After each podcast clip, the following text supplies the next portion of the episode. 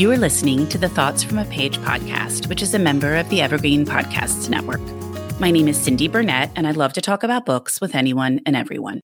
While listening to my podcast, you will hear author interviews, behind-the-scenes conversations about various aspects of the publishing world, theme discussions with other book lovers, and more. For more book recommendations and a complete list of all of my interviews, check out my website, thoughts from a page dot com, and follow me on Facebook and Instagram at Thoughts From A Page. Are you looking for a community of readers to join? If so, I hope you'll consider my Patreon group. I offer at least two bonus episodes a month and a monthly advance read and pre-publication author chat. October's early read is Marmee by Sarah Lewis, and November's is Just the Nicest Couple by Mary Kubica.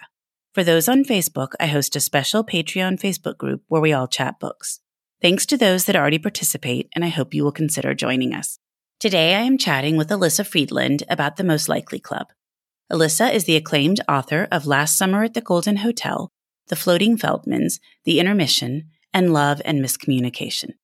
Elyssa is a graduate of Yale University and Columbia Law School and currently teaches novel writing at Yale. She lives with her husband and three children in New York City. I hope you enjoy our conversation. And now for a quick break. For the last year, I have been focusing more on my health and my eating habits. In connection with that, I have started drinking A G one in the morning. I first gave A G one a try because I needed more energy. Since drinking A G one daily, I have definitely felt more energized. Not only does A G one deliver my daily dose of vitamins, minerals, pre and probiotics, and more, but it's a powerful, healthy habit that's also powerfully simple.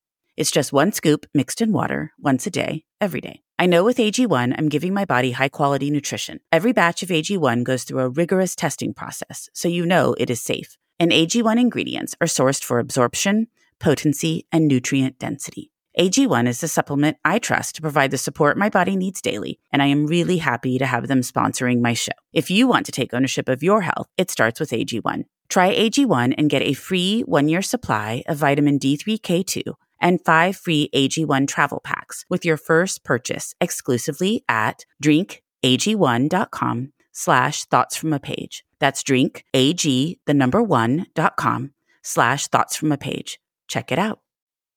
Welcome, Elyssa. How are you today? I'm great. How are you? I'm great as well, and I'm really excited to talk about The Most Likely Club. Thanks. Me too. Very happy to be here. So let's start out with you giving me a quick synopsis of the book for those that won't have read it yet. Absolutely. So The Most Likely Club is the story of four women who were very close friends in high school. They graduated in nineteen ninety-seven. They went to a medium-sized private school in Connecticut, and they've stayed in touch as adults, and they receive an invitation to their twenty-fifth high school reunion, which of course, you know, cues all the all the feels and all the angst and, you know, all the memories and nostalgia. And one of the women of the foursome is asked to chair the event, and she really leans on her friends to come. And three of the four of them make it back to campus for the reunion. And once they're You know, they they have sort of a, a trigger moment where they really, you know, think about, they take stock of their lives in a way that they don't on a typical daily basis. And they they look at their yearbook and they see their high school superlatives. And one was most likely to be president and most likely to cure cancer. And, you know, all these unbelievable, incredible, you know, things that were predicted for them in the yearbook. And twenty-five years later, life hasn't quite panned out the way they expected. And they decide to try to make their high school superlatives come true at this point in their lives. And uh, it's it's the ride that ensues. Well, how did you land on the idea for this one? You know, there's there are a few different things. I mean, one is really a story that my mom told me growing up and then told my children growing up that always stuck with me. I mean, she's told me lots of stories and they're kind of in one ear, out the other. But for some reason, this one had staying power. And it was about a boy in her high school. She grew up in Brooklyn and went to a large public school.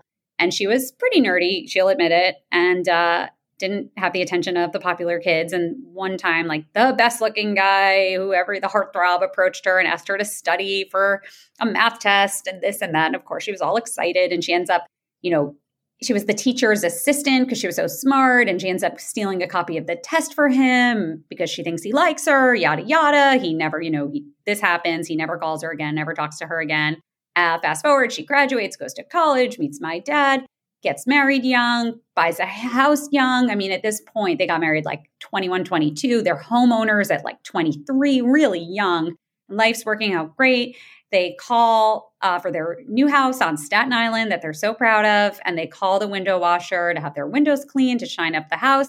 And who should show up to wash their windows but this boy who had done that to my mom in high school. Oh my gosh, what are the odds? Isn't that some story, you know? That is some story. Of course, like, you know, it's clear, like the lessons, like you have no idea, like what's going to happen later in life. And there are some people who it plays out exactly as expected. You know, the A-plus honor roll student goes on to Harvard Medical School, and the uh, and then there's the class clown who ends up, you know, becoming a, a professor of classics literature, and, and who could ever expect it, you know? And so there was like sort of that having fun with like how you just never really know what's going to happen later in life, and you can plan and plan and have certain expectations, but life intervenes.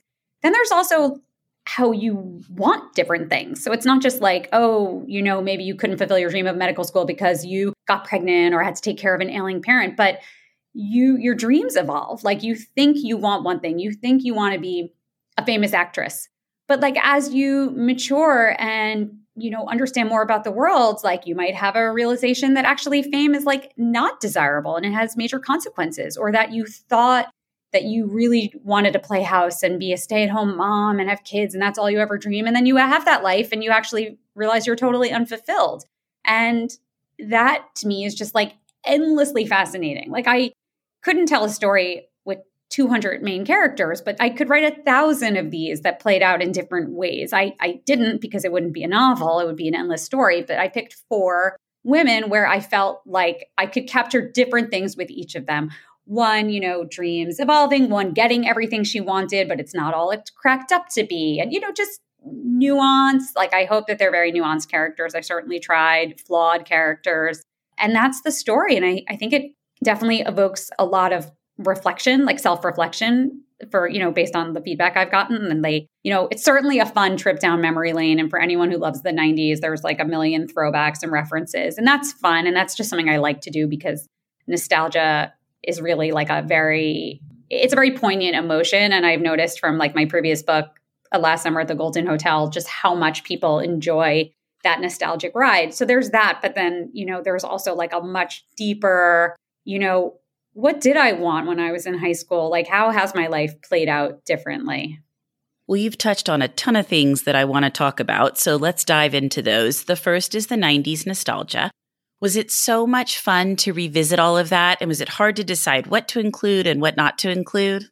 It was so much fun, especially because it was like a way for my friends to contribute to the story where I don't normally, you know, of course, like my friends indirectly contribute to my writing in that the stories that, not that I like, you know, manufacture their lives or like mine their lives, but of course, like you hear stories, like everything makes an impression, you know, but that's very indirect help. But here was like my texting all of my friends from high school, and even not just my high school friends, but my friends that I met later in life, but who were nineties kids like me, and just saying, okay, like nineties, like what do you think of? You know, when I say nineties, you think of, and then they were just like opening up this like, you know, magic treasure box of like this movie, this song, this fashion trend. And like everyone had so much fun sending me their nineties memories. And I happened to like not have a great memory. So it was really helpful. I definitely leaned on people a lot to refresh the nineties for me. I mean, obviously you can Google, and I did that. And I certainly, you know, used it for like historical facts of like, what was the top grossing movie and what was the, you know, most popular band, et cetera. But really it was mostly friend recollections. And then just like hearing from friends, especially those that I went to high school with, I would say it wasn't just like, oh yeah, hard candy nail polish, but that would trigger a memory for me. So it was like hard candy nail polish. Oh yeah, I remember the day that we, you know, put it on in the bathroom and it spilled in the radiator. And like, it just took me back in time to high school. And by taking me back in time, it helped me just access like the feelings I felt when I was that age. And so that was very helpful and useful in writing the story. A really fabulous trip down memory lane. It really was. I mean, I really liked high school. You know, I I think for some people, like they wouldn't maybe have enjoyed as much revisiting that, but I had a good time in high school.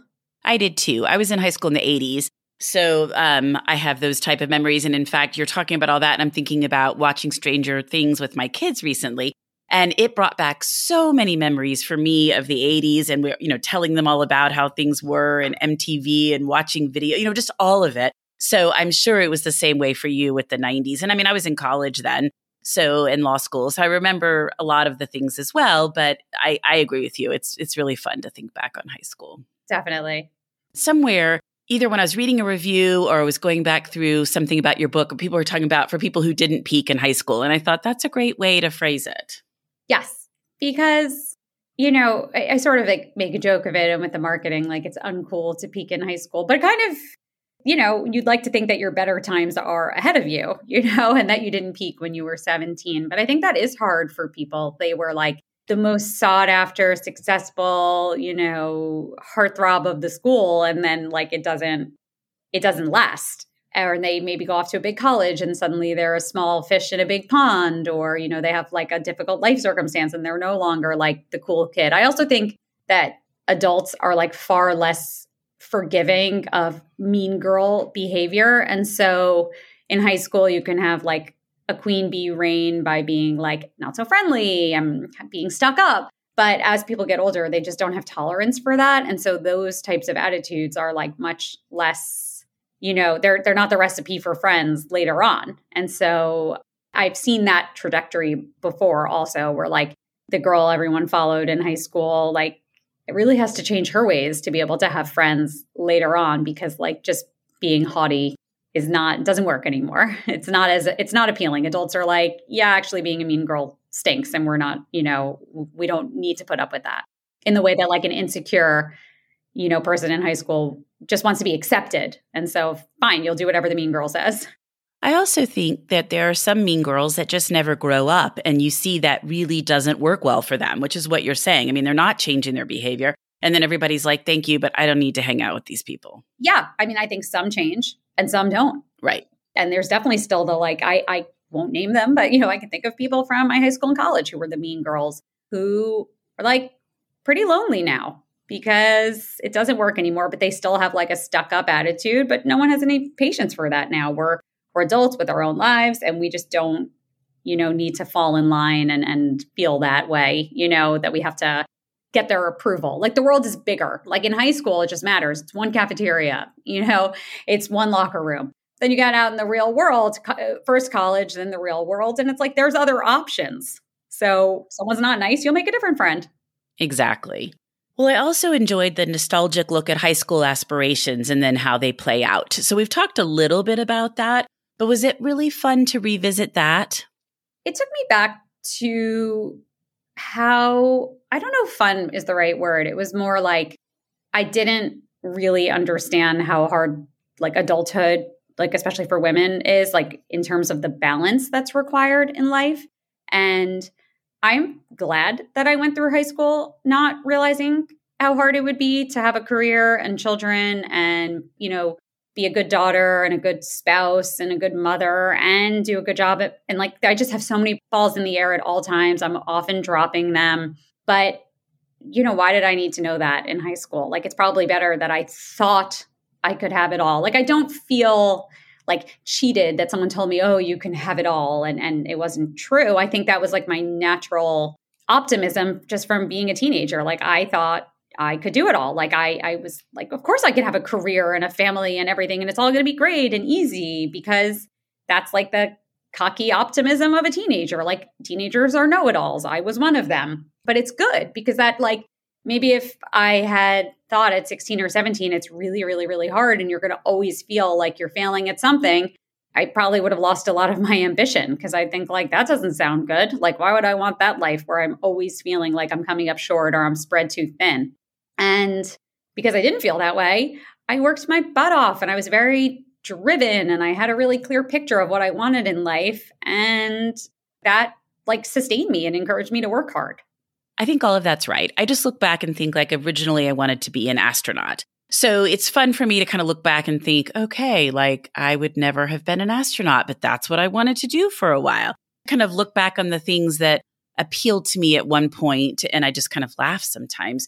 But I think you're right. And I think I do think it's tough to have it all, but I also think that if you had any idea how hard it is to have children, no one would have children, you know? And I think it's those those type of things, like you can't know that stuff or you'd never do it.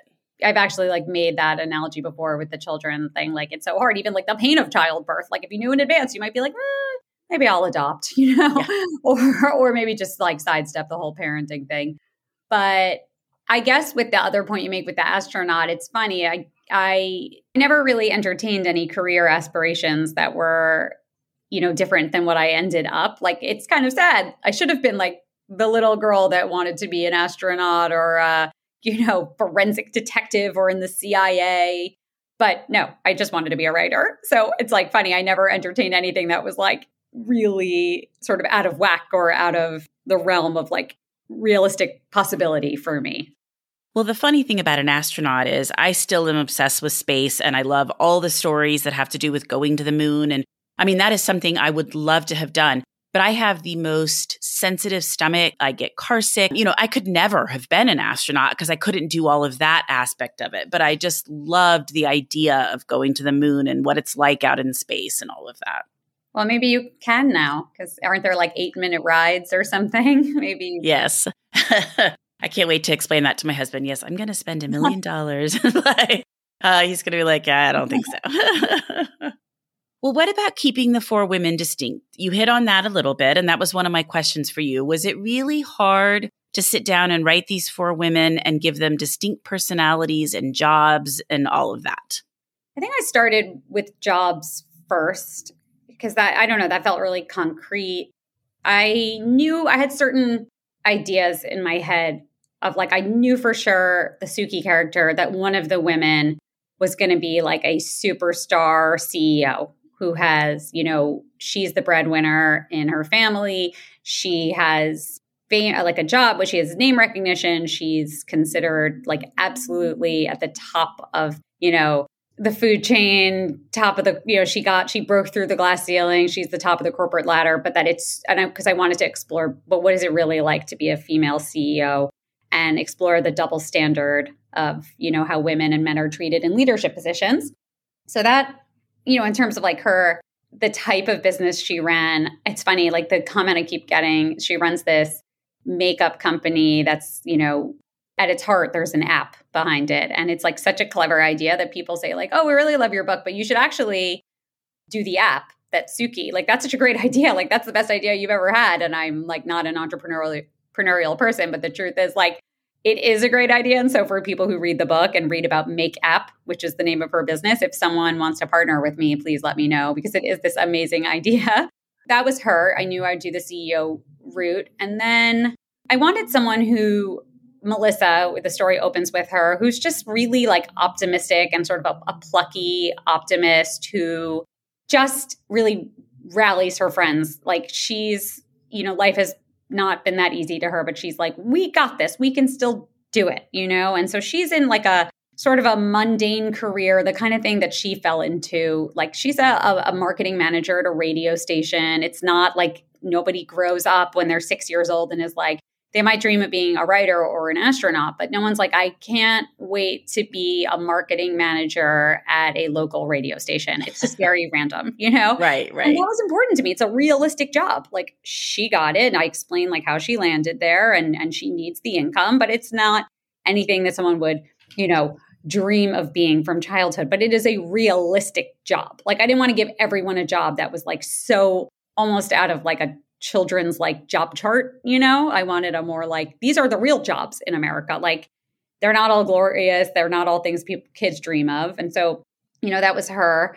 And then the doctor character, Priya, I, first of all, I just love doctors. I think for her, she's the one, she was the easiest character for me to write, even though I'm not a doctor, but I identified with her. I really wanted to explore what is it like to have a busy family, three children, or, you know, it doesn't have to be three, but children, busy family, husband and wife, both working professionals. And yet the woman, the mom is the one doing like ninety-nine percent of like, not just like the ch- physical childcare, but also like knowing when they have to go to the dentist and replacing their shoes when they don't fit anymore and fielding the phone calls when like, I can't find my homework or the computer's broken, yada, yada. Because that's certainly the way it is in my home, even though I have a lovely husband, great guy, and is certainly a wonderful father and able to help. But there is just something, I don't know if it's biological, deeply rooted in society, that my children come to me first and that I'm like the default person for scheduling the checkups and scheduling, you know, and just being aware that like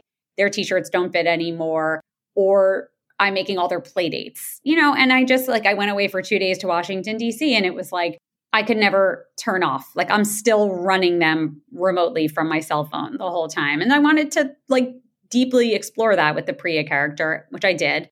And then finally with Tara, who's a chef, I, I wanted, you know, a, a less like traditional married woman. Like this is a woman, she's bisexual. She, you know, comes to the conclusion that she, she doesn't really seek motherhood. And that's like a very, that is a, a very acceptable path. Like that doesn't make you any less of a woman that you don't want to become a mother. And I, I just also had fun. Like she's really into cooking and she, you know, I, I, that was fun to write about because I also like to write about things that I don't know a lot about. I like doing that research. And so for her, you know, she runs a cooking school in New York for children. And that's, that was sort of fun to write about because my kids did all these ridiculous classes that cost so much money. And it was like, how many of these children like really need to know how to make like chocolate mousse, you know, or like vinaigrette, but like you do, you sign your kids up for these things. It keeps them busy. And you have to have like all this patience to be the teacher and run this business, you know, but she really wants to be in a professional kitchen. And I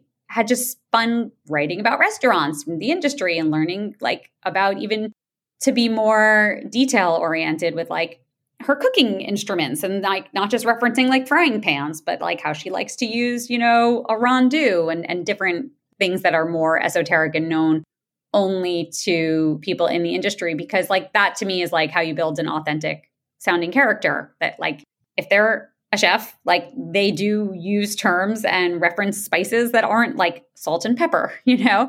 And so that was fun. I just liked exploring um, the cooking world with her.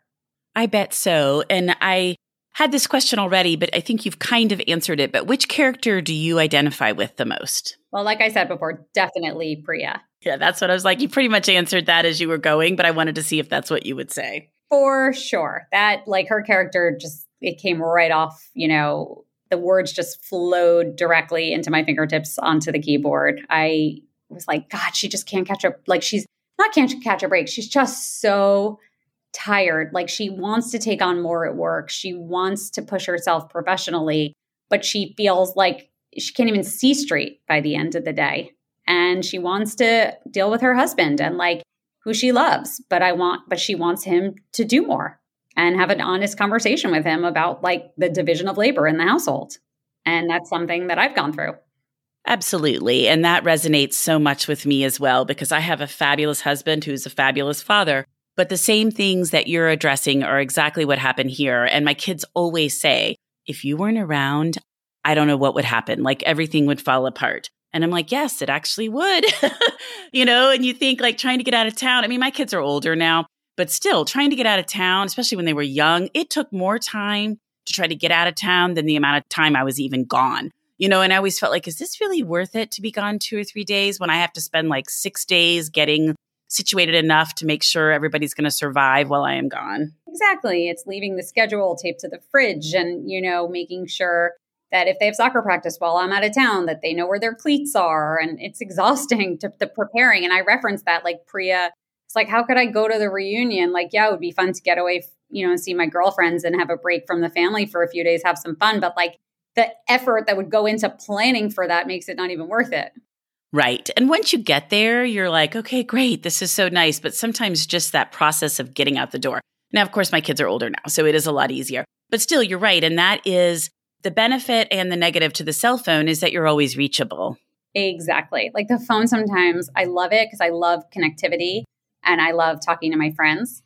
It's just like I'm very into text and, and communicating. But there are other times where I just want to throw it out the window because I like, I can't ever disappear. Like, I just want to disappear for a day. Like, just enjoy, read a book and, or, or go, you know, shopping without it, it ringing and dinging and making me crazy. But then I can't, because if I ever do put it away for an hour, it really, you know, bites me in the butt when I look back and it's like, Mom, you forgot to sign me up for this. And I'm like, I, I needed to have been on it. And that's always laugh. Like if I accidentally leave my phone at home, I always feel like I have to go back and get it. But the times when I go back to get it, nothing ever happens. But the times when I leave it, there's always some big drama that I'm like, oh, now I've created a bigger mess for myself. A thousand percent. Yep. Same exact experience. Well, what was the highlight of writing the book? Uh, I think for sure, like I said before, just that reliving, like having fun with my friends, all those nineties texts. And now that it's out in the world, the highlight is like all the fun online on Instagram of people are posting their high school pictures. Like they're like, oh, I just finished The Most Likely Club and it made me, you know, dig out my yearbook photo. And that's super fun. And people are showing pictures of them like with their chokers and their daisy clips, or, you know, that's really, really fun. So I would say like the re- the nineties research was a ton of fun. And then now like go back into it because that was like with my friends. And now it's, you know, reliving it with readers. I love that people are posting their yearbook photos. Totally. I've seen prom photos, yearbook photos. It's like really funny how people keep this stuff. Like I'm not so great at keeping things, but a lot of people are because I've seen a lot of reviews. And then like the second picture on the swipe is like their high school photo, which I love. I'm good at keeping that stuff, but then being able to find it is my problem. Well, yes, that's also an issue. Well, how about the title? How did you come up with the title for this one? So it was originally just Most Likely for the longest time. When I sold the book to the publisher, you know, up until like six months before, it was just Most Likely. That is how we thought of it. I liked it. And then the, I think it was the sales and marketing team came back to the publish to my editor and said like, it's not, you know, it's not saying enough. It's not long enough. Like we want a little bit more. And it was like very stressful because I had like three days to come up with another title. And it was like nonstop texting with my agent and my editor. And then The Most Likely Club, just, I don't know. It, it just, at first I was like, I don't know. And then once we settled on it, I felt so good about it. Club, I think it's like, it's inviting. You know, I guess clubs can sound ex- exclusive too, but I hope this one does not. You know, The Most Likely Club, it just evokes a sense of friendship. It evokes a sense of like clubs were really big in high school. It has a nice ring for also like book clubs, you know, so for a book club to choose The Most Likely Club. And uh, of course, Most Likely, you know, refers to these women's superlatives, like most likely to succeed, et cetera. So I, I'm happy, very happy with the title. I think it definitely encapsulates the book. Yes, yes. Thank you. I agree. Well, before we wrap up, what have you read recently that you really liked? Uh, I would say my favorite book of the summer was Tomorrow and Tomorrow and Tomorrow by Gabrielle Zevin. She has been one of my favorite writers for a long time, and this is my favorite of her books. I, I don't know if you've read it, but it's, uh, you know, at first I was like, I'm not going to read a book about gamers. Like I don't play video games, but of course it was about so much more than that. And there's a reason that it has been, you know, so wildly successful. So I thought that was really a beautiful, interesting book. I've also, I really enjoyed Lessons in Chemistry, and my daughter also read it. And that was just a lot of fun to have a book that we read together. And uh, I'm currently reading my very first Colleen Hoover book because I just wanted to know what all the fuss was about. So I'm, I, I don't want to comment on it because I'm only twenty pages in, but I'm reading It Ends With Us because if she's selling thirty-five million books, I want to know why. It's just amazing how her books have taken off. And I know TikTok has helped, but even before all of that, I mean, she just has such a following. I've never seen anything like it. And so I just had to, I just have to know what it's like. I have to, I had to see for myself what the books were. Why are they so addictive, so propulsive? Why are people so obsessed with her? And I, so far, I mean, I, I'm enjoying what I've read so far, but like it's twenty pages. So I don't, I don't know yet, but I will. I will know soon enough whether I am, you know, getting on the obsessive bandwagon or whether I'm like, ah, you know, we'll see. Whether you're going to be a long-term Coho fan or not. Yeah, I don't know. Time will tell. And my daughter and I read Lessons in Chemistry also like that. It was so much fun to be able to chat about it. Loved. Yeah, it's a great mother-daughter book. And I can't wait for the television show to come out about it. That'll be great. Well, thank you so much, Elyssa, for joining me today on the Thoughts from a Page podcast. I really enjoyed chatting with you. Uh, thank you. Thanks so much. This was a ton of fun. Coming up on five minute News, I'm Anthony Davis. You might think it's partisan because maybe it's critical of one side or the other, but it's not. It's just the truth. And I think that's also something that's kind of unusual for Americans listening to the radio or to podcasts because The news landscape in the States has been so partisan for so many decades. So five-Minute News is verified, truthful, independent, unbiased, and essential world news daily. Thank you so much for tuning in today. I really appreciate your taking the time to listen to my podcast. I want to quickly share about this wonderful company I am now partnering with. I am always looking for entities that promote and highlight books, and recently came across Bookclubs, a company who provides all sorts of resources for established and new book clubs, as well as individual readers. My own personal book club recently signed up on Bookclubs, and the group has been impressed with all of the great tools the site and app provide. The Book Club's website is linked in my show notes, and I hope you will check them out soon. Also, if you like my show, I would be so grateful if you would tell everyone you know about it and rate it on whichever platform you listen on. It truly makes a huge difference and really helps the show grow. The book discussed in this episode can be purchased at my bookshop storefront, and that link is also in the show notes. I hope you will check out some other Thoughts from a Page episodes, and have a great day.